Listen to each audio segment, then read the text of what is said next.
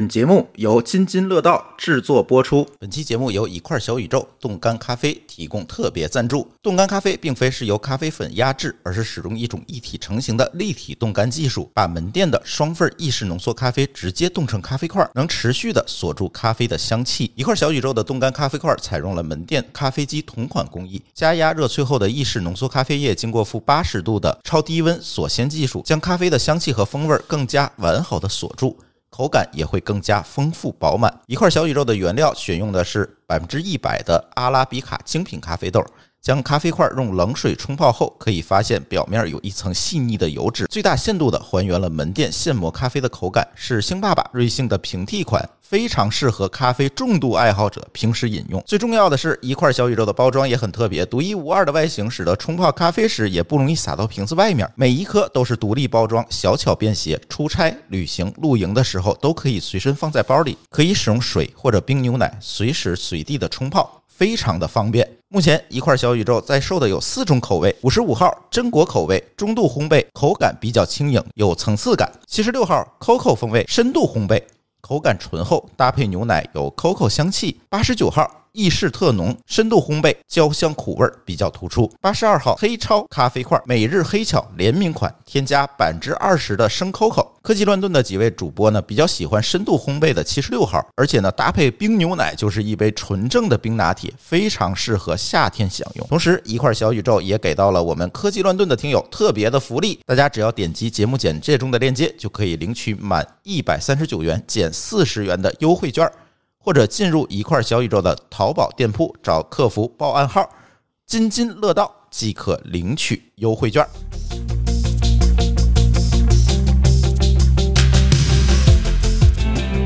各位听友大家好啊，这里是科技乱炖，这期跟大家聊聊区块链。呃，区块链我们节目聊了很多次了，但是呢就是大家总觉得你们太冷静了啊，你们太冷静了，这总说区块链不靠谱。那我们今天说个靠谱的事儿吧。呃，以太坊以太坊升级了，呃，从原先的这个所谓的工作量证明升级到了权益证明。呃，什么叫工作量证明？什么叫权益证明？一会儿我再跟大家具体说哈。呃，大概是九月十五号，这个整个以太网的网络呢完成了一个合并，正式的就算升级完成了。从原先的这个呃挖矿的这个机制，就是你知道之前大家挖以太币嘛，所谓挖矿的机制，就是实际上就是通过一定的计算算出一个合理呃。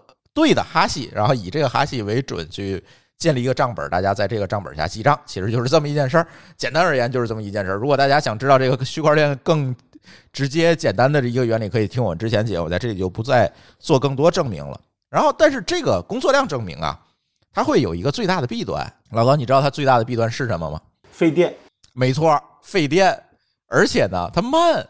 就是因为它挖出一个块来需要很长的时间，是因为它要通过大量的计算碰撞出来的嘛，这是猜出来的嘛，就穷举，不停的穷举穷举穷举猜出来的，所以它效率也很低。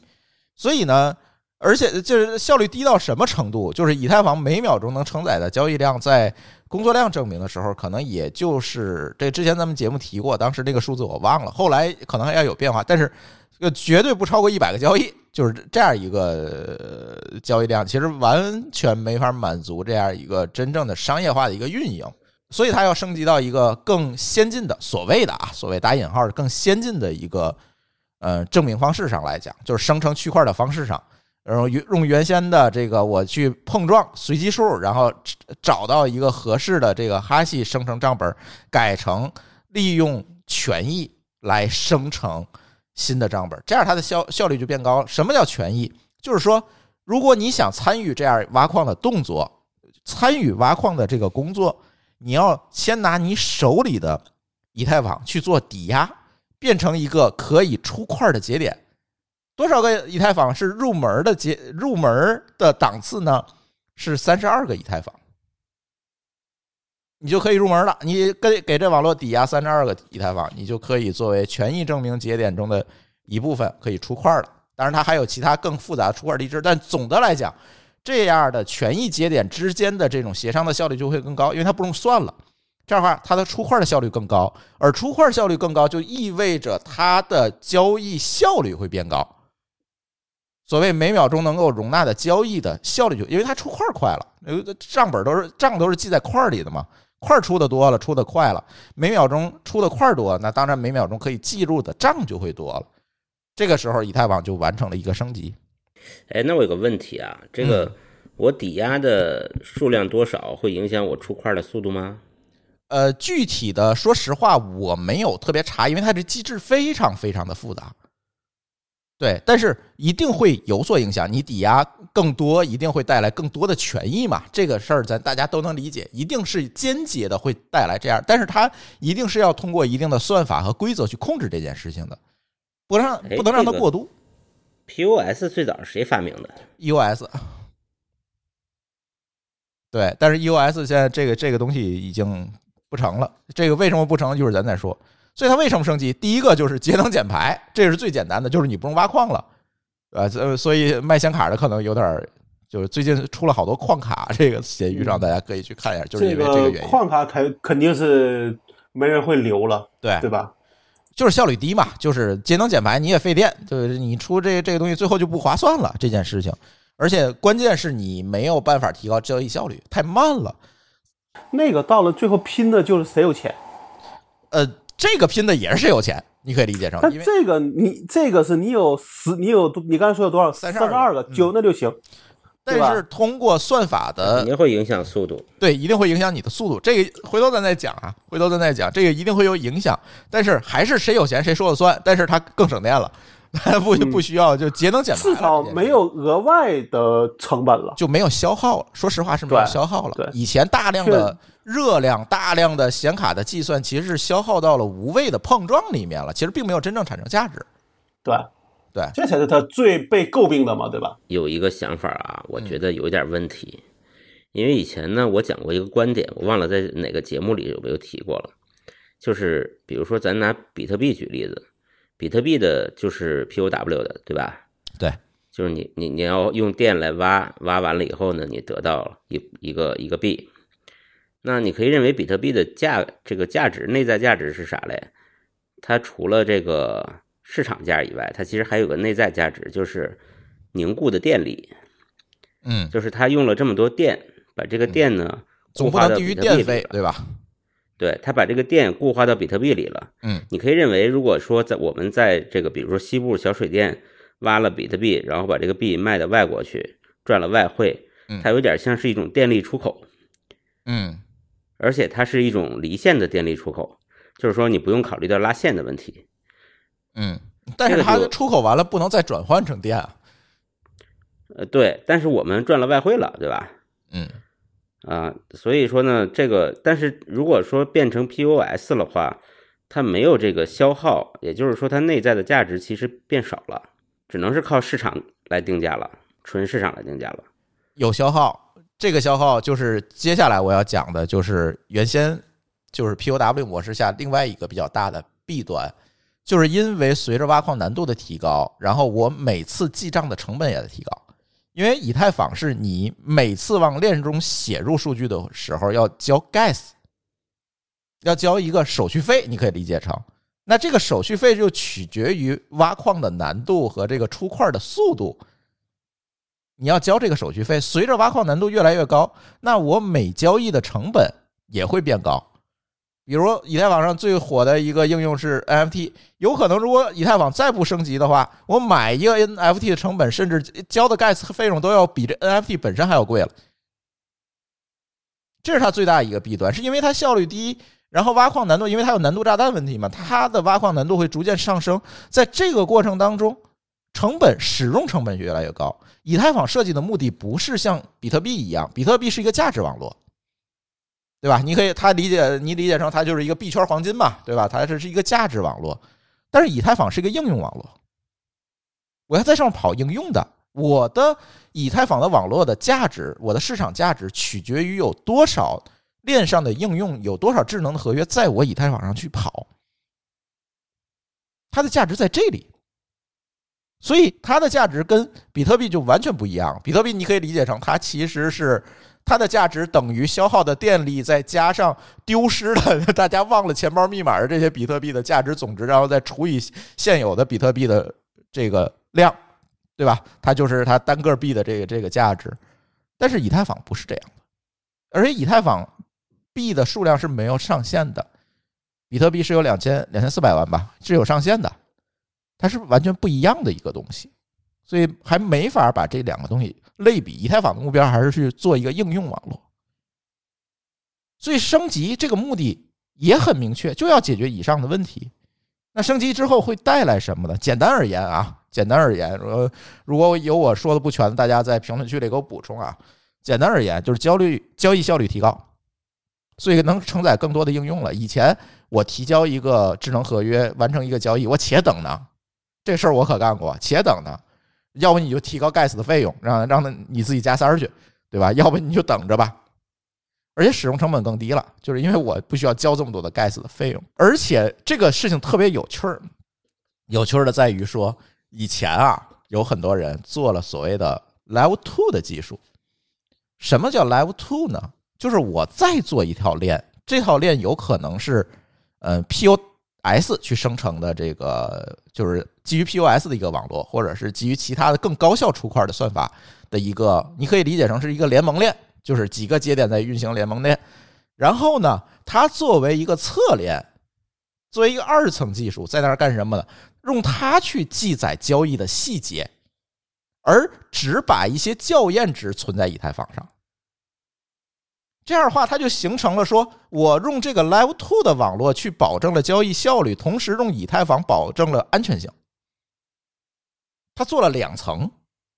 那以太坊升级之后，很多的 Layer 二 的技术基本上就，如果是基于只基于这个目的开发的，那很多的 Layer 二 的技术就不存在了，就不再需要了，因为它的交易效率已经足够高了，就不需要再做一层，再封装一层去，为了保证交易效率再去封装一层了。所以很多 Layer 二 的技术，我看这次会比较危险，是吧？可能会比较危险，对，除非它有特殊的，还有其他的目的，比如出于信息安全的目的啊，出于其他的目的。它可能还会存在。如果我只是为了保证交易效率存在 Layer 二 的技术，可能就不太行了。对，其实以前国内市场有很多这种，它可能自己声称自己是一个什么什么链，但是你仔细看，其实很多都是 Layer 二 的技术，甚至都不是 Layer 二 技术，就是自己自己搞搭的一个节点，这这样一个东西。但这些东西可能就没有用了，因为我觉得就是区块链技术其实也存在一个马太效应，你可以理解成。上期节目某高老师说的特别多，就是一个中心化和去中心化的问题。但是你现在发现这些年下来，因为大量的在以太坊上堆积的这种应用开发应用越来越多，以太坊本身变成了一个中心化的东西。虽然它的架构是去中心化，所谓的啊去中心化的，但是以太坊本身变成了一个中心化的东西。所以它这次升级，我觉得最大一个问题是什么呢？就是提到了我上期节目说的这不可能三角的问题。它其实是牺牲了一定的去中心化，它会把它变得更中心化，因为就是这些出块节点直接来完成这种交易的 记, 记载，它变得更加中心化了。当然有人不同意啊，这这个事情业内还有争议，有人说我拿钱去买节点不是更民主了吗？对吧？有钱就可以加入，以前我还得找电找找电厂买显卡，现在我不需要，我用钱就可以加入，这点加入门槛更低了，是不是是更去中心化了？也有人这么说，这是两种观点，但是不重要。但是现在看起来，其实就是我以前大家都很公平，拿显卡去算，对吧？谁也不能优先，但是我现在用钱就能优先了。而且在这里有一个特别重要的设定，如果有人掌握了 百分之六十六 以上的质押权，全网 百分之六十六 以上的质押权，理论上就可以控制整个以太坊。就是他就说了算了，这就很危险。他一定一旦设定了一个数值，虽然不可能吧，这个、就跟跟比特币那个百分之五十一，这这个、啊、就其实就是五十一公鸡嘛，对，对公鸡是一样的，对吧？对。但是虽然这个可能性不大，是吧？因为这是都有人性在里面嘛，你有人控制更多，就会有人想控制更多，这里一定有一个博弈在里面。但实际上，但是它提供了一个理论上的可能性。我觉得这个就比较可怕了，但没办法呀，这是我觉得不可避免的。这就很像从农业社会直接进入了资本主义社会，嗯，对，对吧？原来大家就是分别种田、嗯、啊，看谁种的狠，种的猛，嗯，现在就是资本了，谁资本谁谁占股占得多，谁就有钱。对，你可以这么理解，但是也有人不同意，就是我刚才说这观点嘛，因为大家说用钱去去控制这个节点的效率更高，所以可能会有更多的人参与进来，因为钱的门槛会出钱的门槛会低于搭矿场的门槛。这个理解太偏颇了啊、嗯！这个这个举个例子，就好像你这个普通的这个这个叫什么？普通男青年都希望找不到对象的男青年都希望这个国家能支持一夫多妻一样，这个支持一夫多妻了，好像自己就能占便宜了，实际上他吃的是大亏，他他还是找不着。而且他更找不着了。区块链的不可能三角就是这样，所谓不可能三角是什么啊？给大家讲讲，就是三个，一个一个三角嘛，三个三个点，这三个点是什么？是去中心化、安全和高性能，就是这三个点。所谓不可能三角呢，最多只能满足俩，对吧？你不能既要又要，还要啊？对，你想提升其中一个点，就必须牺牲另外一个点，甚至是牺牲另外两个点。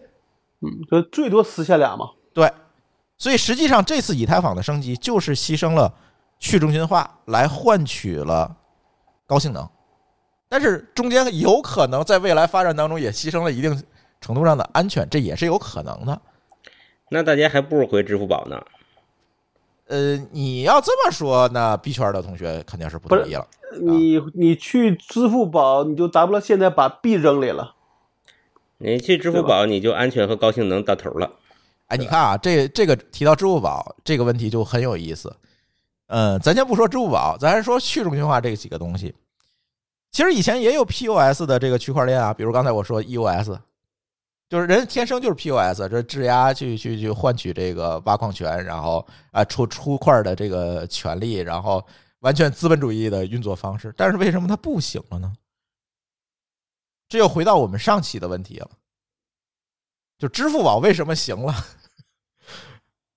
因为它实际上解决了核心的问题，以及搭载了大量的生态在里面，很多的企业、很多的商城、很多的电商在利用支付宝作为它的基础设施。以太坊也是一样的，现在大量的区块链的应用其实都是基于以太坊的这个标准来做的。它有大量的应用，它形成了一个事实上的行业标准。但是怎么形成的这个行业标准也很有趣儿，它其实是靠中心化的方式形成的行业标准，而不是大家想象的是通过去中心化的形式形成的行业标准。你知道每一个区块链它最重要的一个东西是什么？除了技术以外，重要的是社群。我的使用者，我的开发者，他要在这个社群里有一个最大的共识，他很多事情才能推动，包括这次的这个算法的这个切换也是一样，他必须要有一个社群去 hold 这件事情。而以太坊是一个最大的一个中心化的区块链的社群，这是它的基础。它的创始人在这个社群里的发言的影响力是非常非常大的，他对这个社群有非常大的、非常强的一个影响力，他才能推动一切事情往前走，而不会说像比特币的这个网络一样，他就反正就在那跑吧，对吧？反正中本聪也也找不着了，但是反正他的算法写得好，大家就在那跑了，但是他没法搭载更多的东西了，他就变成了一个价值网络。但是以太坊不一样，它是有一个社群能够推动它一一点一点的往前走，去获得更多人的支持，甚至推动这种算法的这种迁移。这都是在中心化的条件下去做的哦。那将来这个社群如果更加中心化，它会不会在里面去作恶？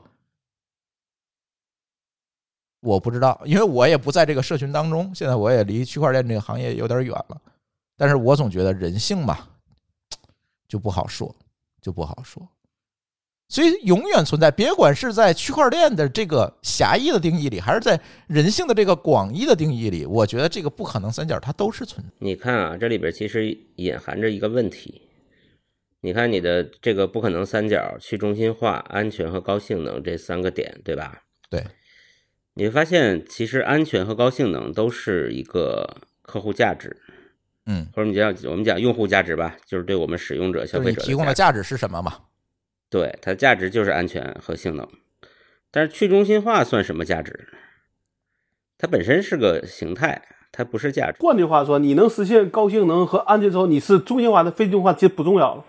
对，就是我的意思就是说，它没有体现价值的这个东西，一定是会首先被牺牲的。币圈的同学肯定又不同意了，但是确实是这么一个情况。不，只能说原来的去中心化是一种标榜。嗯，它就是信仰嘛，就是信仰。对啊，对，其实是信仰。啊、嗯，但互联网最开始也是为了非中心化呀，就也是为了去中心化做，但现在你中心化了，其实大家也不觉得它，就从你用的人讲呢，它无所谓啊。对啊，可能还更方便了呢。对，所以去中心化被牺牲是个必然的，是吧？你觉得？就是在一个不能说去中心化被牺牲，我们稍微往大了说，上上价值，就是在一个恶劣的环境中，所有的信仰都会被牺牲。嗯，因为没有实际价值。对，我们只剩下这个吃饭娶媳妇儿这种实际的有实际价值的东西会留下。对。对，信仰以后再说。是，而且没有办法，这这个事情如果他不解决这个问题，以太坊也要走到头了。就你承载不了这么多应用了，你你你要构建一个应用网络，你承载不了这么多应用，你你的价值在哪儿呢？或者说，其实咱先不说安全不安全啊，你的高性能可能本身跟这个去中心化就会是个悖，就可能就是个悖论。对。他所谓的去中心化其实是当时的信仰和理想主义嘛，就是我的这个网络不会被任何的组织去控制去控制，对吧？永远这个这个以去中心化的形式来保证大家对他的一个有效的治理，而不会被某个中心化的组织所控制，这是他的目的嘛。对，但但这个那你反过来说，这些所谓的参与这叫什么参与验证的节点本身也是一种控制，包括你刚才说的社群也是一种控制。嗯，是的，是的，对吧？所以到底去中心化这件事情，现在发现我们需要一个名词定义了。你到底提供的去中心化本身，你提供的价值是什么？只是信仰吗？去中心化这种价值观就是典型的美式价值观，就是不相信政府，认为政府作恶，认为大组织都作恶。嗯，但是这个这个这个你不能认为美国就是全世界，这个话是一般都是在你小的时候你会说的。行，莫高老师这期节目能上线。嗯，不是我刚才说啊，我说这个一般来来说，比如要这个什么要自由，对吧？这都是你小的时候说的。等你大的时候，那你说我们要监管。不，当我们大的时候，我们要说我们要吃饭。呃，在在你不同规模的时候，你你看到的和想到的和能做到的是不一样的，是不一样的，没错，对吧？嗯，对。你每一个不同的阶段关注的点也不一样，可能在以太坊初始的阶段，大家都凭着一个理想主义在做，没有问题。但是到了今天，大量的商业应用，所谓打引号的商业应用啊，就是一会儿我在讲，大量的商业应用在在里面跑着的时候，他可能考虑的又是另外的问题。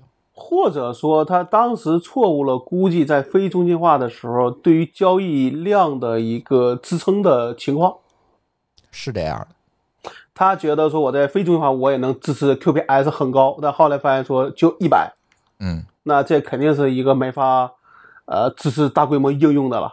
哎，反正就是这样一个情况。但是我今天还想借这个节目再聊聊区块链，因为很多朋友也想让呃说说，哎，最近区块链怎么样了？也能不能入场了？我我我的回答总是你再看看吧，咱且看吧。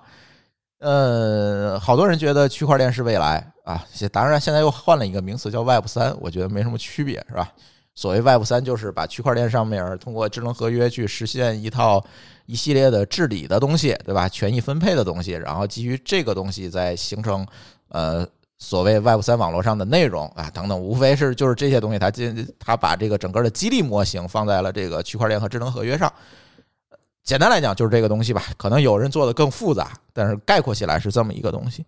但是这些东西直到今天，其实我并没有看见任何在商业价值上的一些突破，真的没有。绝大多数可能还是那些资金盘的游戏，就是 N F T 吧。就是很多人说你这个 N F T 有价值啊，谁说没价值？就最近我们好多合作的这个客户自己还做 N F T 呢，说有价值啊，这这个我们明明做的不错，你不能这么说。但是实际上这个东西，明眼人都明白啊，这就是一个资金盘游戏。N F T 这个呢，我最近也有了一些新的认识啊。哎、呃，当然也不能说它就变成有价值了，但是会发现一些有以前没有太关注的价值点。这个以后我们可以、嗯。线下来聊一聊，就不在节目里说了。对，嗯，对，其实 N F T 呢，就是我们想说的，就是任何东西它过度之后，它都会产生问题。问题就是在于这个市场有一点过度了。N F T 是什么 ？N F T 就是非同质化代币嘛，其实就是一个，呃，你可以理解成就是发行了一个虚拟的纪念品，对吧？一个虚拟的周边，而且这个周边有编号，对吧？但是其实我们现在也在探探讨，说我能不能把每期播客。一期播客我生成几个 N F T 送给我们的这个听友，作为我听友的礼物，然后你们自己可以去集卡，去去去自己去折腾着玩，然后集齐多少个卡，我们还可以召唤神龙之类的，也在想这个事儿，挺好玩的一个东西。但是你真的把它赋予了过高的价值，变成了一个炒作的标的，它就变味了。就是郁金香是花，摆在家里很香，对吧？也很好看，但是你卖几万块钱一头，这事儿它就变了。它就不是郁金香本身了，它的问题是在这儿。对，但是我们也不能否认郁金香确实是个不错的花，对，是可以值得摆一摆的。对，而且它是有价值的，但是它的价值一定不是越炒越高，炒到了天的那个价值，一定是这样。就是现在很多的在 Web 三、在 N F T、在区块链领域的事情是被高估了。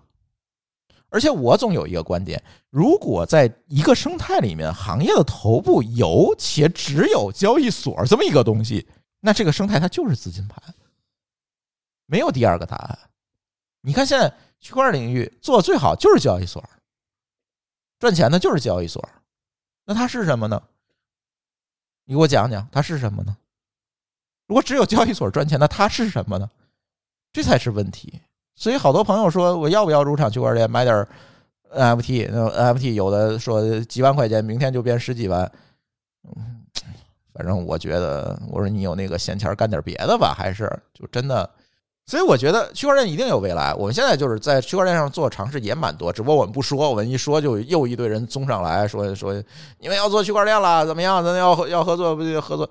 就是我不不愿说的原因就是在于说咱不要过度。我我们会把区块链作为一个工具来解决问题，比如现在我们新做的那个生态，不是现在慢慢的开放使用，大家这些主播们有后台能看见数据了吗？这些数据我们也会上链，就是我们会在区块链上去做一个权益证明，就证明你这个数据是真的，就是不能改的，就是就是给它在区块链上存一个电子签名，这些事情都在做。但是是不是做这些事情，它就能够给我的公司的估值涨十倍？并不一定。而且如果我因为做这个事情公司估值涨了十倍，那它就不是这件事儿了，就变了，对吧？我就变成那个资金盘了。所以有时候我甚至不敢讲我们在区块链，可能就是不错的朋友或者币圈链圈我们之前认识一些朋一些朋友，我们可能会讲，我知道这个人靠谱，人是真正做业务的，我可能会讲。除此以外，我可能很少真正的发朋友圈，而且现在即刻上聊这些东西人也特别多，我很少就是发一些公开的发一些东西去讲，就是因为这个原因。我觉得你可以把它当做工具用，但是你不要过度，真的不要过度，就是别 all in。就很多人，我最近又看很多人 all in 区块链，而且现在有一个趋势，一旦决定 all in 区块链，一定要搬去大理，大理福尼亚是吧？大理怎么了？对，我也不知道这是为什么。是大理那个游船的事儿吗？就是开了一个这个开了一个 Web 三 的会，然后就也被各种取缔吧，反正嗨，就这具体不讲了，具体不讲了，这对错是是哪边对哪边错，咱不讲了，这事儿一讲再过十年才知道，没法播了，没法播了，就是大家也都谨慎吧，也都谨慎，就别再被这些东西裹挟往前走。但是区块链这个东西一定作为一个技术平台、技术架构，一定是有它的价值的，这个我是承认的。关键是我们不要把这个价值高估，甚至是有目的的高估，去为了炒作你手里的那些东西，那就没有劲了，没有意思了。行吧，今天也是简单的跟大家聊聊区块链吧。嗯，借着以太坊升级的这个机会，聊聊区块链。然后呢，如果大家有任何补充，因为说实话，我离开区块链这个行业也好几年了，就是很多新的动态呢，我也不是跟的这么紧，所以大家如果有任何观点呢，可以在我们的评论区帮我们去留言。然后呢，欢迎批评，欢迎批评和欢迎补充吧，算是好吧。行，那我们的这期科技乱炖就先跟大家聊到这里，感谢大家的收听，我们下期节目再见，拜拜，再见，好，拜拜。